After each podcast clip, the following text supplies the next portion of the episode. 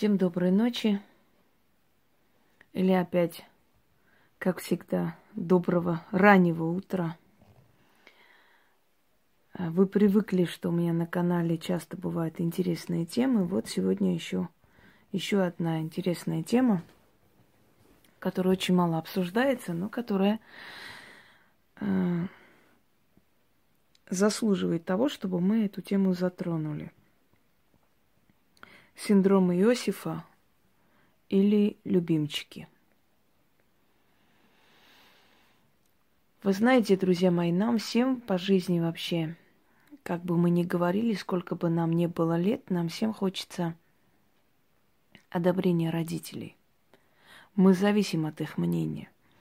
Потому что когда родители нами гордятся, когда родители принимают наши труды, когда родители поощряют нас. Это нас воодушевляет, это окрыляет, это дает больше сил и больше желания творить и радовать их еще больше и больше.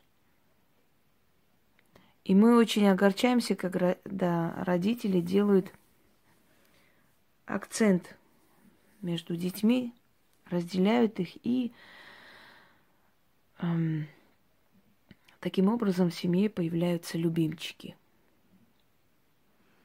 Любимчики не только родительские, могут быть любимчики бабушки, дедушки. Хотя де- дети от одного отца, одной матери, но кому-то особые отношения, а кому-то так себе. Кто-то может как Золушка, да, жить и весь груз ответственности на плечи этого ребенка возлагается – ругает этого ребенка чаще всего и требует с него больше всего. Но почему-то тот, который э, в роли Иосифа, к нему совершенно никаких нет ни претензий, ни нареканий, он всегда прав. Это создает ужасную обиду между детьми, когда откровенно одного ребенка защищают, а другого принижают, когда их сравнивают – Тогда один из детей начинает понимать, что он э, намного, скажем так, больше значит для родителей. Он начинает командовать, он начинает э, властвовать над вторым своим братом или сестрой. И неважно, кто станет любимчиком. Младший, старший, средний. Бывали такие случаи, когда пьющая мать э, отдавала всех детей, друг за другом забирали этих детей у нее. Но за одного из них она сражалась, она всеми силами не отдавала этого ребенка. Казалось бы, у нее семеро детей, если она не любит никого, значит, и не может, нет.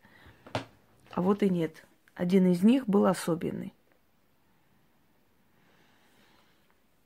Вы знаете, дорогие друзья, почему вообще вот этот синдром называется синдром Иосифа. Может быть, очень редко встречали такое определение, но он существует. И между психологами, между философами, как бы вот это вот понятие, оно есть, и оно часто используется.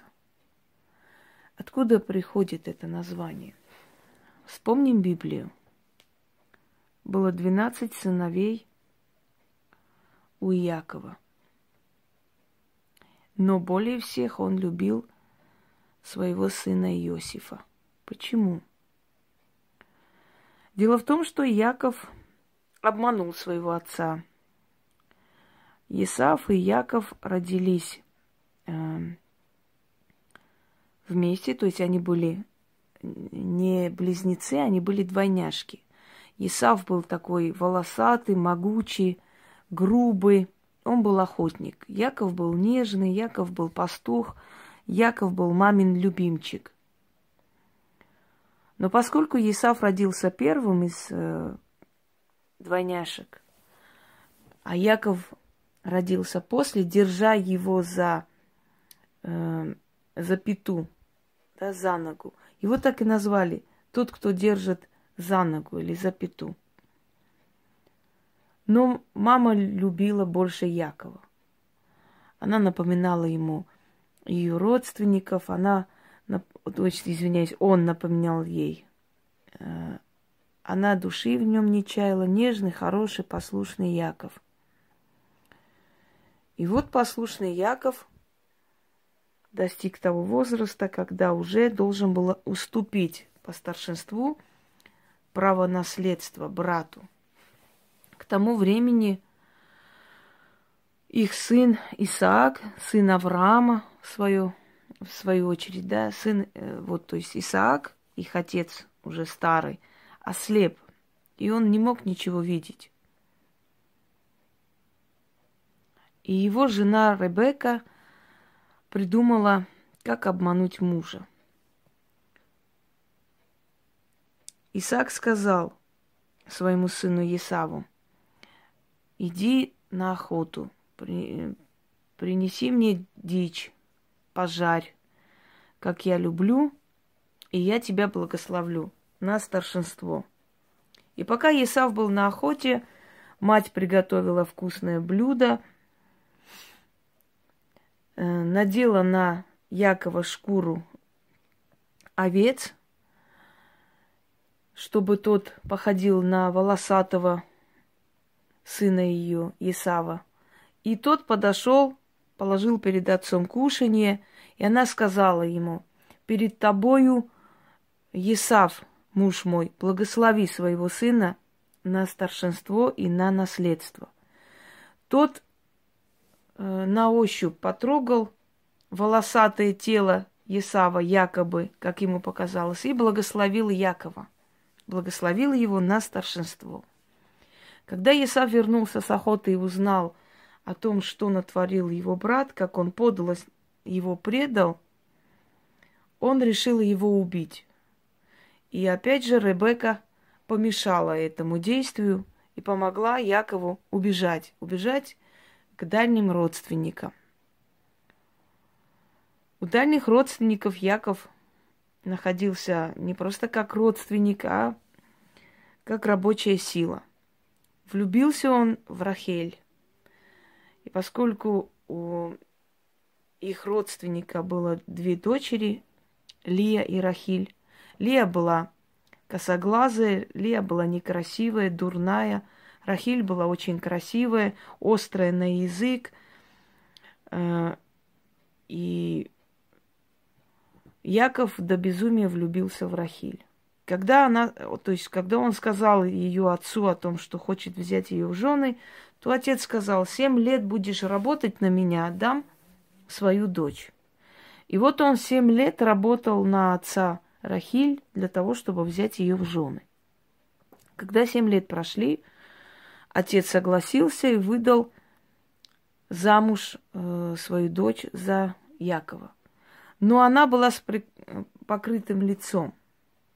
И после, в первую брачную ночь, когда он открыл ей лицо, увидел, что это старшая сестра ее, Лия. Он разозлился, пошел к отцу, а тот сказал, у нас традиции нет выдать замуж младшую раньше, чем старшую, поэтому я всего лишь следую традиции. Яков понял, что его обманули, но деваться было некуда. И он сказал, что мне делать для тебя, чтобы ты выдал мне э, э, за меня свою э, младшую дочь, Рахиль. Он сказал, будешь работать на меня еще семь лет. И вот так Яков 14 лет работал бесплатно у своего тестя для того, чтобы добиться любимой женщины. И в конце концов он на ней женился. Но до того, как он женился на ней, у него было много сыновей от Ли. А вот Рахиль была бесплодна. Она не могла родить. Лия проклинала ее, говорила, что это за то, что она любимица отца, за то, что ей всю жизнь приходилось быть ее э, служанкой, за то, что она была унижена, принижена, Господь наказал ей ее и не дает ей детей. И тогда обозленная Рахиль придумала такую схему, занялась самодеятельностью. Она привела свою служанку к своему мужу. Вы знаете, что, что меня интересовало вообще всегда? Вот как это делали женщины? Ведь Сара отдала Агару своему мужу Аврааму, чтобы та возлежала с ним, зачала ребенка и отдала ей, то есть родила для нее ребенка. Рахиль отдала свою служанку. Это, э, ну, видимо, в то время нравы были немножко другие. Я думаю, что сейчас женщина вряд ли могла бы со спокойным сердцем отдать своему мужу свою подругу или служанку для того, чтобы та забеременела и родила ребенка. Хотя и сейчас есть такие устои. Но, ну да ладно. Так вот, одна из служанок забеременела от э, э, Якова, родила мальчика. Рахиль взяла этого мальчика, усыновила, назвала своим сыном. Но Лия над ней смеялась все время, называя ее бесплодной и говоря о том, что она проклята, и Господь закрыл ей э, чрево. Второй раз она приводит служанку, отдает своему мужу, и та зачала ей, ей ребенка, э, значит, и родила, и отдала ей. У нее двое детей, ну от других женщин. И в конце концов получается так, что она беременеет. И рождает она Иосифа. Первый ребенок от любимой женщины. И Яков рад до небес. Он забывает о всех своих детях, день и ночь проводит рядом с Рахиль, с новорожденным, счастлив настолько, что постоянно сажает ребенка рядом с собой, забывая, что у него есть еще старшие дети. Обозленная Лия приходит к Рахиль и говорит, что она не получает внимания от Якова и требует отдать ей мужа.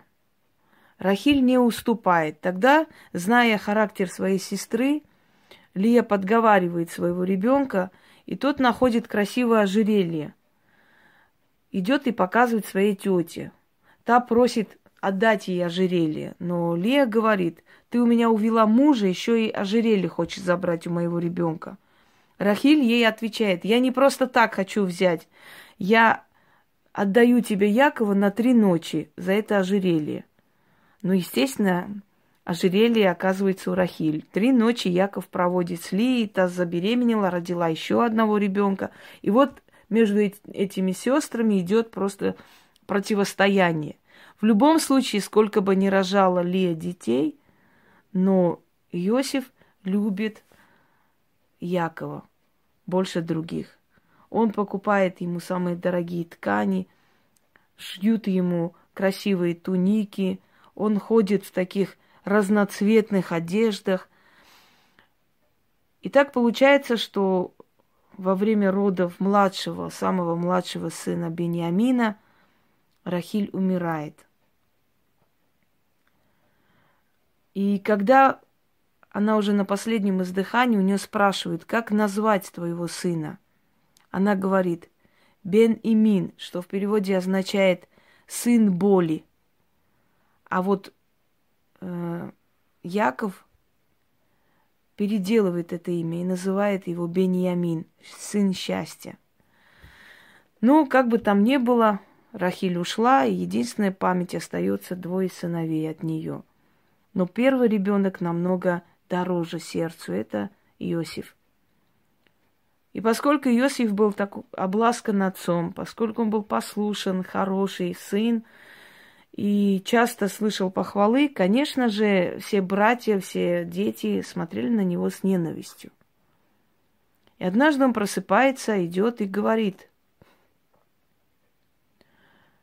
отцу при всех, что он видел удивительный сон. Он говорит, что все его братья собирали колоски на поле, и так получилось, что его колосок встал, а все колоски его братьев поклонились его колоску. Тогда разозленный старший брат говорит, мало того, что ты украл у нас отцовскую любовь, так ты еще и смеешь себя называть перед нами государем и царем, может, ты царем станешь? И все смеются. И тогда, значит, обозленный Яков приказывает наказывать сына за такую дерзость и за такое глупое высказывание, что он так обидел любимого Иосифа. Проходят годы. Однажды братья э, слышат, что отец хочет оставить все наследство Иосифу. И они начинают обдумывать план, как бы от него избавиться. В один подходящий момент, когда Иосиф несет им еду на поле, они его ловят, кидают в яму. Начинает думать, что бы с ним делать. Убить его, найдут тело и их осудят. Э, куда-нибудь отвезти, потерять его, может, он вернется. И тут проходит мимо караван. Они тут же понимают, что можно сделать вытаскивают его из ямы и продают купцам, как раба. А его разноцветную тунику э, красят в цвет крови, приносят, отдают старому отцу. И говорят о том, что вот наш, нашли разорванную тунику и больше ничего. Яков безутешен. Он бьет себя по голове и кричит, что какой-то э, жестокий зверь расправился с его сыном. И он уходит по нашим, э, скажем, как бы мы сейчас сказали, в глубокую депрессию. И многие годы э, оплакивает своего погибшего, как он думает, сына. Иосиф попадает в Египет. В Египте он служит э, в, в доме Патифара. Он, тот был э, царский чиновник. К нему пристает его жена. В Коране это описывается как любовь Зухри к Иосифу. Иосиф считался очень красивым. И на Востоке, когда хотят сказать о том, что мужчина красив, говорят Иосиф. Матери так называли своих сыновей, хотя у них были другие имена, говорили мой Иосиф, то есть мой красавец, мой сын. Она пристает к нему, но тот, не нарушая закон Божий, убегает от него. Тогда в ее руках остается его одежда. И он обвиняет, а, то есть она обвиняет Иосифа в том, что тот якобы хотел насильно овладеть ею. Его кидают в тюрьму. Что самое интересное, со временем, через много лет, когда Патифара не становится, то его жена становится его законной женой Иосифа. Выходит за него замуж, хотя обвинила его в этом. Да? Видимо, любовь была у нее к нему. Оказывается в тюрьме. И в тюрьме он начинает э, объяснять и рассказывать сны людям. Когда попадают два человека, один из них был личный повар фараона, а второй был стражник. И стражнику приснился сон, и повару. Так вот, он говорит стражнику, что его скоро казнят, а повару говорит, что его восстановят на прежней работе. Так и случается. Проходит время, со временем фараону снится странный сон. Он видит во сне семь тощих коров и семь толстых коров. И эти тощие коровы кидаются и съедают толстых коров. И вот все мудрецы его страны не могут объяснить этот сон. И тут личный повар фараона вспоминает, что когда он был в тюрьме, был такой человек, Иосиф, который объяснил ему этот сон, и тот сон был действительно пророческий. Иосифа вытаскивают из ямы, приводят к фараону. И говорит он фараону, «Ваше Величество, Семь толстых коров – это семь лет изобилия. Семь тощих коров – это семь лет голода. Твой сон говорит тебе, что тебе нужно за семь лет изобилия запастись стольким э, пшеном, чтобы семь лет голода пережить. Фараон удивляется мудрости этого человека и объявляет его его помощником, его правой рукой. Иосиф становится большим человеком – в египетской империи. Действительно, семь очень урожайных лет сменяет семь очень страшных лет голода. И тогда только единственная страна, которая не гибнет от голода, это Египет. Тянутся караваны со всех стран мира в Египет для покупки пшеницы. Этот голод касается и дома Якова. И его сыновья, услышав о том, что есть в Египте пшеница, идут туда.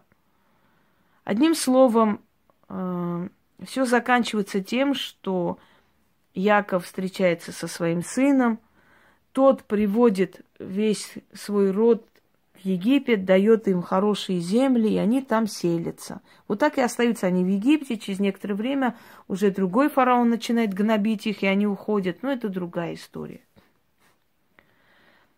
О чем я хочу сказать? Есть несколько типажей Иосифа.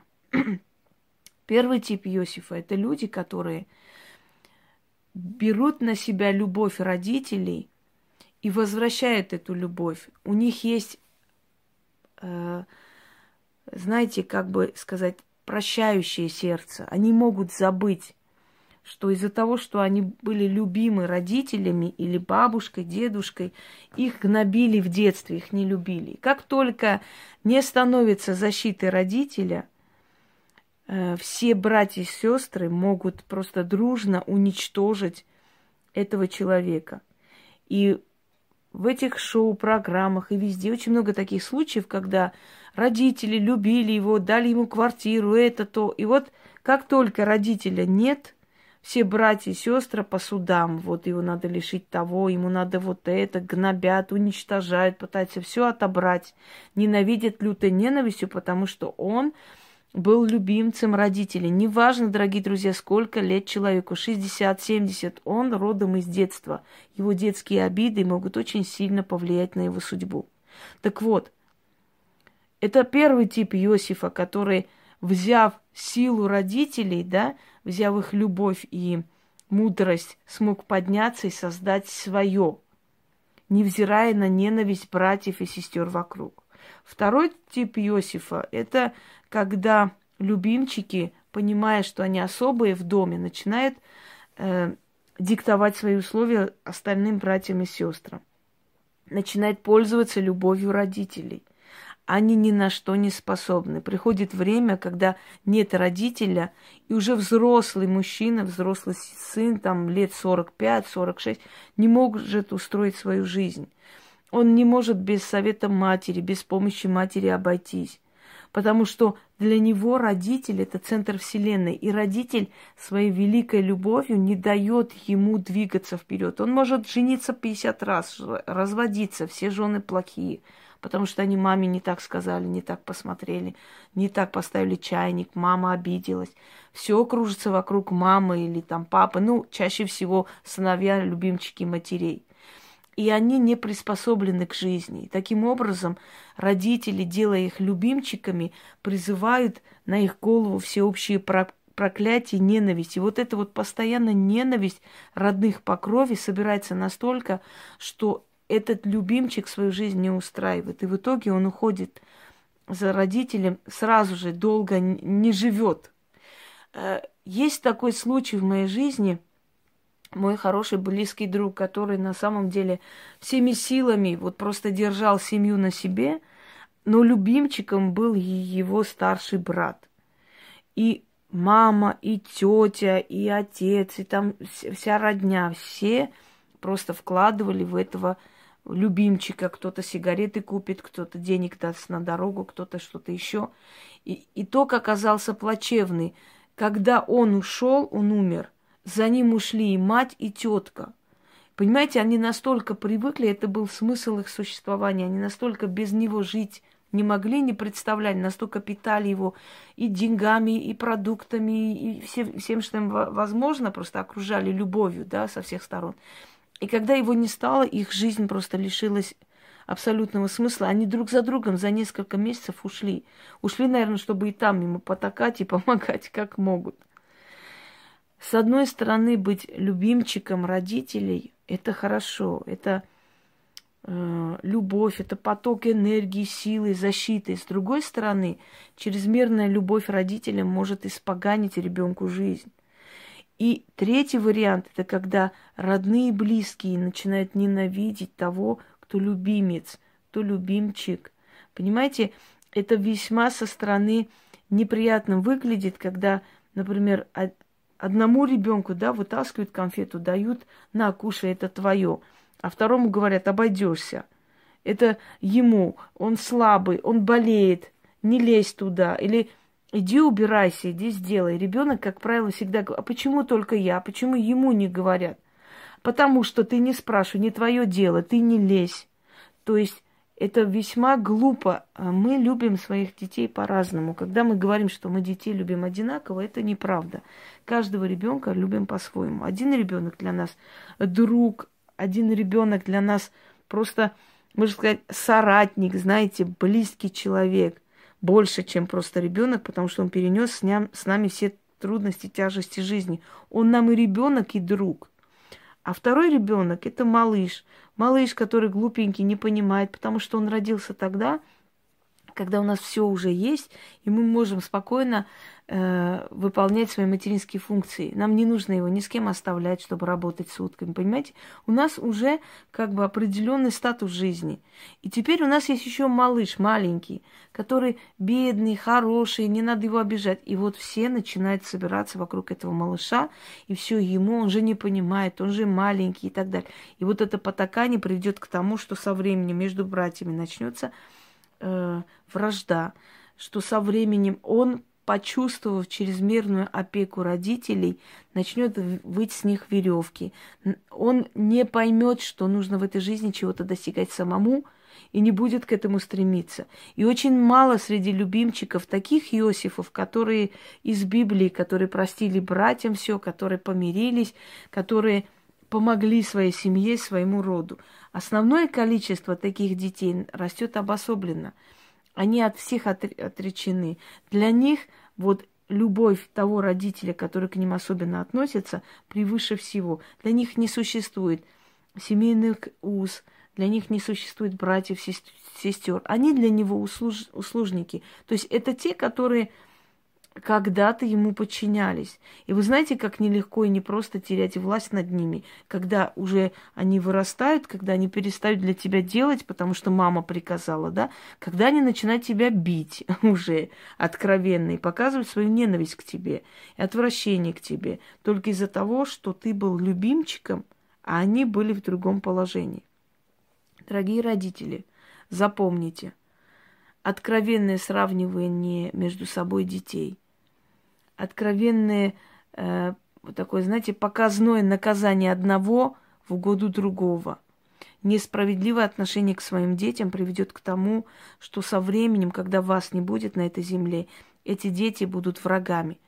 Они не создадут крепкий род, они будут совершенно чужаки, даже если у них одна кровь и одни родители.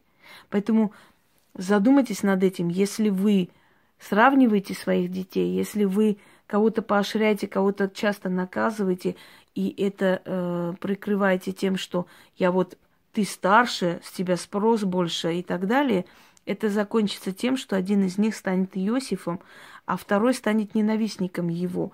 И второй вот этой своей ненавистью, своими посылами очень может испортить ему жизнь, потому что проклятие, ненависть наших родных близких, оно страшнее, чем э, чье-либо. Кто-либо в нашей жизни приходит и уходит. Да? Люди ценят наш, наше добро, не ценят, подло себя ведут и так далее. Но это всего лишь люди, которые к нам не имеют кровных каких-то связей. А вот кровь, зов крови, оно очень велико. Если вы хотите, чтобы ваши дети были счастливы, сближайте их. Никогда не стравливайте, никогда одному из них демонстративно не показывайте свою любовь больше, чем к другому. Даже животные между собой ревнуют и грызутся. И мудрый хозяин пытается делать так, чтобы они одинаково были обласканы, чтобы они между собой, э, то есть не просто не враждовали, чтобы у них не было неприязни, чтобы у них не было обиды друг к другу. Не создавайте себе Иосифов. Как бы это ни звучало, э, в любом случае, даже если один ребенок для вас более дорог, чем второй, это не показывайте. Это во благо им самим. У них будет очень крепкое братство, и тогда вы можете спокойно быть за свое потомство, зная, что между детьми есть равенство. Они будут воспоминать как их родителя, но не будут вспоминать как ту, которая одного любила, а другого унижала. Дети от разных отцов ли, или дети от одного человека, неважно. Абсолютно не показывайте разницу ни в чем. А те Иосифы, которые были обласканы, резко потеряли все, всю эту любовь родителей, вам стоит задуматься о том, что ваши родители вели себя неправильно по отношению к вам и к вашим братьям или сестрам. Постарайтесь наладить отношения, потому что отношения между близкими, оно, оно очень важно. Не только в плане помощи, денежном или в чем-то еще. В любом случае, знаете, родная кровь, чем ближе к тебе, чем больше дает вот этой энергии посыла любви, тем больше шансов на то, что вы и ваше потомство будете здоровы и удачливые люди, и достойные люди, и добьетесь в этой жизни очень многого. Э, итак, синдром Иосифа или любимчика. Если у вас есть такой синдром, с этим постарайтесь бороться. Если вы с таким синдромом воспитываете своих детей, постарайтесь это прекратить. Это приведет к ненависти, к нетерпимости и к абсолютному разделению в семье между детьми. И вот этот посыл э, отрицательный, он повлияет на их судьбу очень не с хорошей стороны. Всем удачи!